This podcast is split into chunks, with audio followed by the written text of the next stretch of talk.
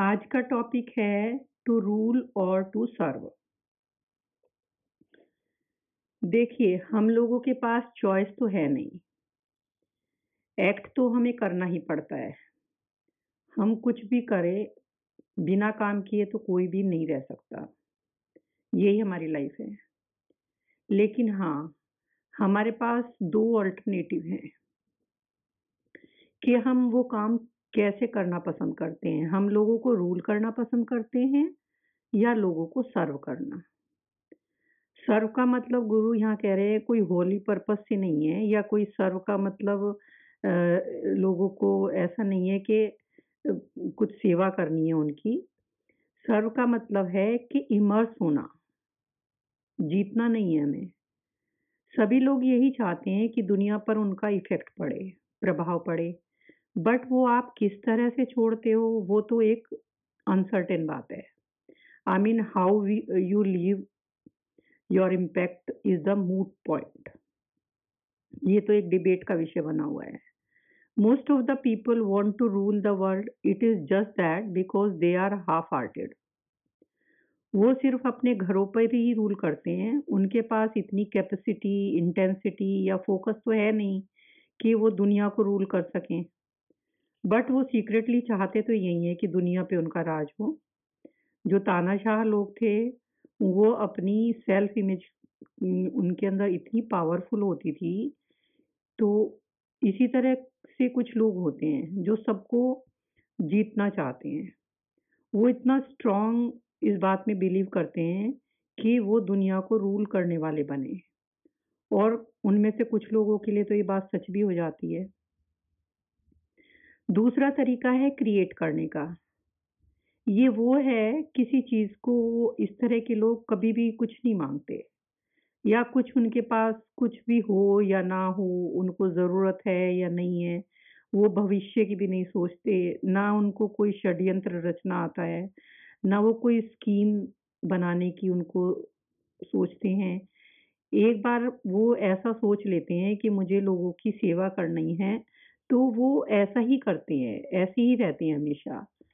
और वो अपनी पूरी ताकत से बिना हिले, अपने मतलब इरादों से बिना हिले, वो काम ही करते रहते हैं।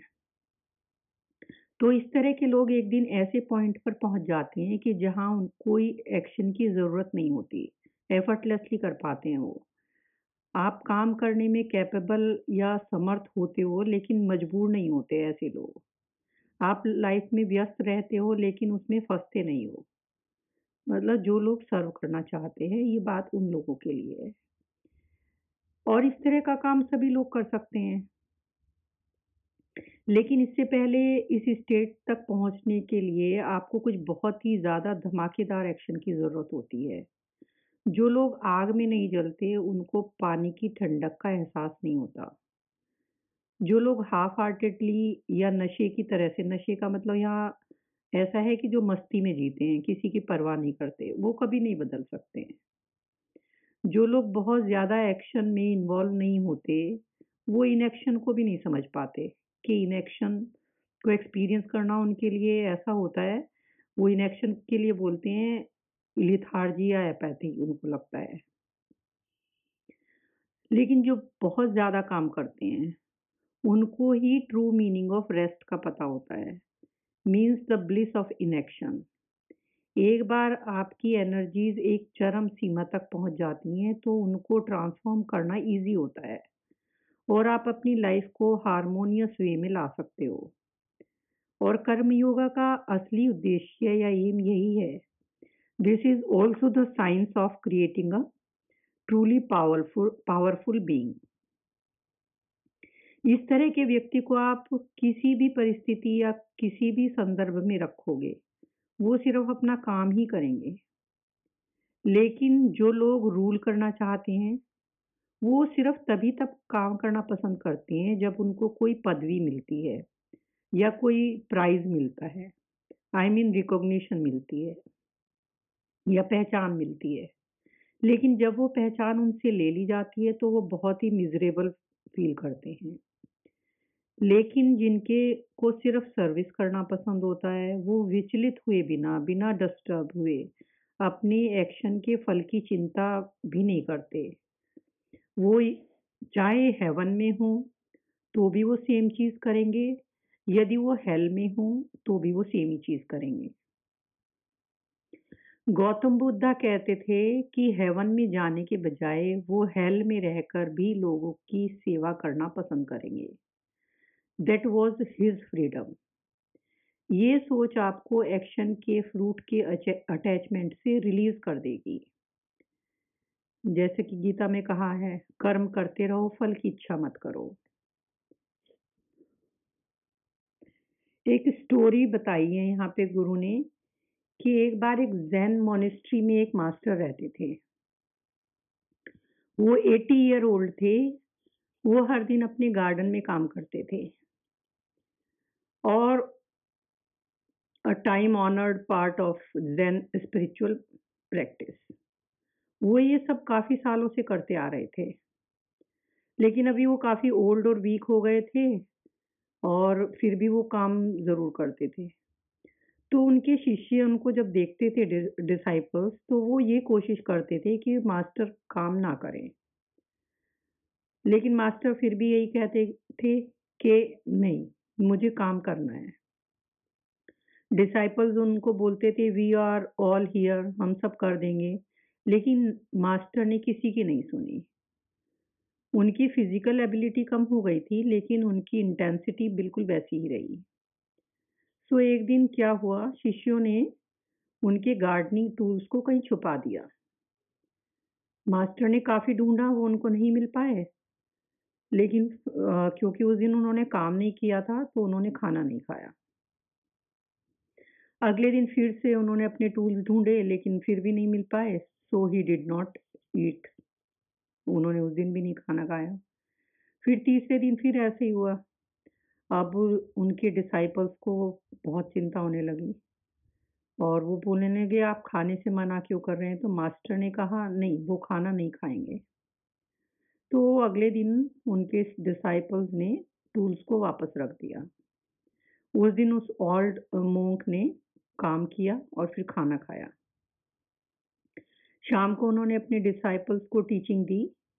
नो वर्क नो फ़ूड लेकिन उसी रात वो मर गए। क्योंकि चार दिन की फास्टिंग से वो बहुत कमज़ोर हो गए थे। लेकिन मरने से पहले उन्होंने अपने डिसाइपल्स को बहुत ही वैल्यूएबल मैसेज दिया। No work no food now ऐसे आदमी को आप हेवन में रखो या हेल में रखो, उसके एक्शन सेम ही रहेंगे। ऐसा इंसान बाहरी परिस्थितियों से परेशान नहीं होता। From the cycle of karma सिर्फ़ आँखें बंद करने से कह रहे हैं, गुरु, कुछ अचीव नहीं कर सकते। सिर्फ़ भागने से या माउंटेन्स में बैठने से कुछ भी हासिल नहीं होने वाला। Only if you are in states of bliss और love can you work intensely and still not be bothered about the result यदि आप रिज़ल्ट के से बोधर नहीं करते हो तो वो काम आपका खुद में खुद ही पूजा बन जाता है। द मीनिंग ऑफ़ सेक्रीफाइस यहाँ कुछ एक टॉपिक उन्होंने लिया है, पहले सेक्रीफाइस वैसे तो सेक्रीफाइस को बोला जाता है यज्ञ संस्कृत में। और कुछ लोग पुराने समय में एंशियंट टाइम्स में देवी देवताओं को खुश करने के लिए बलि देते थे। तो गुरु कह रहे हैं, ये तो सेक्रीफाइस बिल्कुल नहीं है। किसी चीज़ को करने के लिए दूसरी चीज़ को छोड़ना या मारना, ये तो व्यापार है। But giving up something for nothing is sacrifice जैसे एक मैंगो के ट्री से इतने सारे फल लेते हैं हम लोग। इसी तरह से यदि एक व्यक्ति भी ऐसे बन जाए पूरी दुनिया में तो उससे लाखों लोगों को बेनिफिट हो सकता है। सेक्रीफाइस का मतलब वो कह रहे हैं, ये भी नहीं है कि आप चीयरलेस दुखी, परेशान रहो। खुद पर ध्यान ना दो। उनका अर्थ ये है कि जब हमारा पूरा जीवन ही एक ऑफरिंग की तरह से बन जाए तो ये एक अलग ही सुखद एहसास आप में भर देगा। उन्होंने एक एग्ज़ाम्पल दिया, एक बार एक इंडियन साधु यूएस से गए तो उनसे पूछा गया, आप लाइफ के बारे में जानते ही क्या हो? ना तो आपने कभी वाइन पी है, ना ही आप कभी किसी औरत के साथ सोए हो। तो आपको लाइफ के बारे में क्या पता लाइफ के एक्सपीरियंसेस के बारे में? तो साधु ने आंसर किया कि मैं लैंड ऑफ़ सेक्रीफाइस इंडिया से आया हूँ। एक बार आप इस डीप जॉय को, यानी सेक्रीफाइस के जॉय को फील कर पाते हो तो ये जो सब बातें आप बोल रहे हो, ये सब बच्चों के खिलौनों की तरह से लगती हैं। इंडियन ट्रेडिशन में ये लोग हम बचपन से सीखते आते हैं कि लाइफ का मतलब है देना। लेना नहीं। लाइफ का मतलब है सर्व करना रूल करना नहीं। यहाँ गुरु अपनी माँ के बारे में भी बता रहे हैं कि माँ कितना बचपन में उन लोगों का ध्यान रखती थी। और इंडिया में तो सभी की माएँ अपने बच्चों का ध्यान रखती हैं। कभी बच्चों को आई लव यू नहीं बोलती, लेकिन वो हर चीज़ करती हैं, हर वो चीज़ करती हैं जिससे फैमिली की सर्विस हो, जिससे फैमिली का भला हो। वो गुरु कह रहे हैं कि मेरी माँ हम सबको ध्यान भी रखती थी और बैकयार्ड में चीटियों को खाना डेली देती थी। उनके लिए लाइफ को बचाना भी ज़रूरी था। जो लोग ऐसे जीवन जीते हैं उनको कोई यज्ञा की ज़रूरत नहीं पड़ती। There lives are one ceaseless flow of karma yoga, an endless outpouring of their inner joy. No more is needed. तो उनको और किसी बाहरी यज्ञ की ज़रूरत नहीं पड़ती यही ट्रू मीनिंग ऑफ़ सेक्रीफाइस है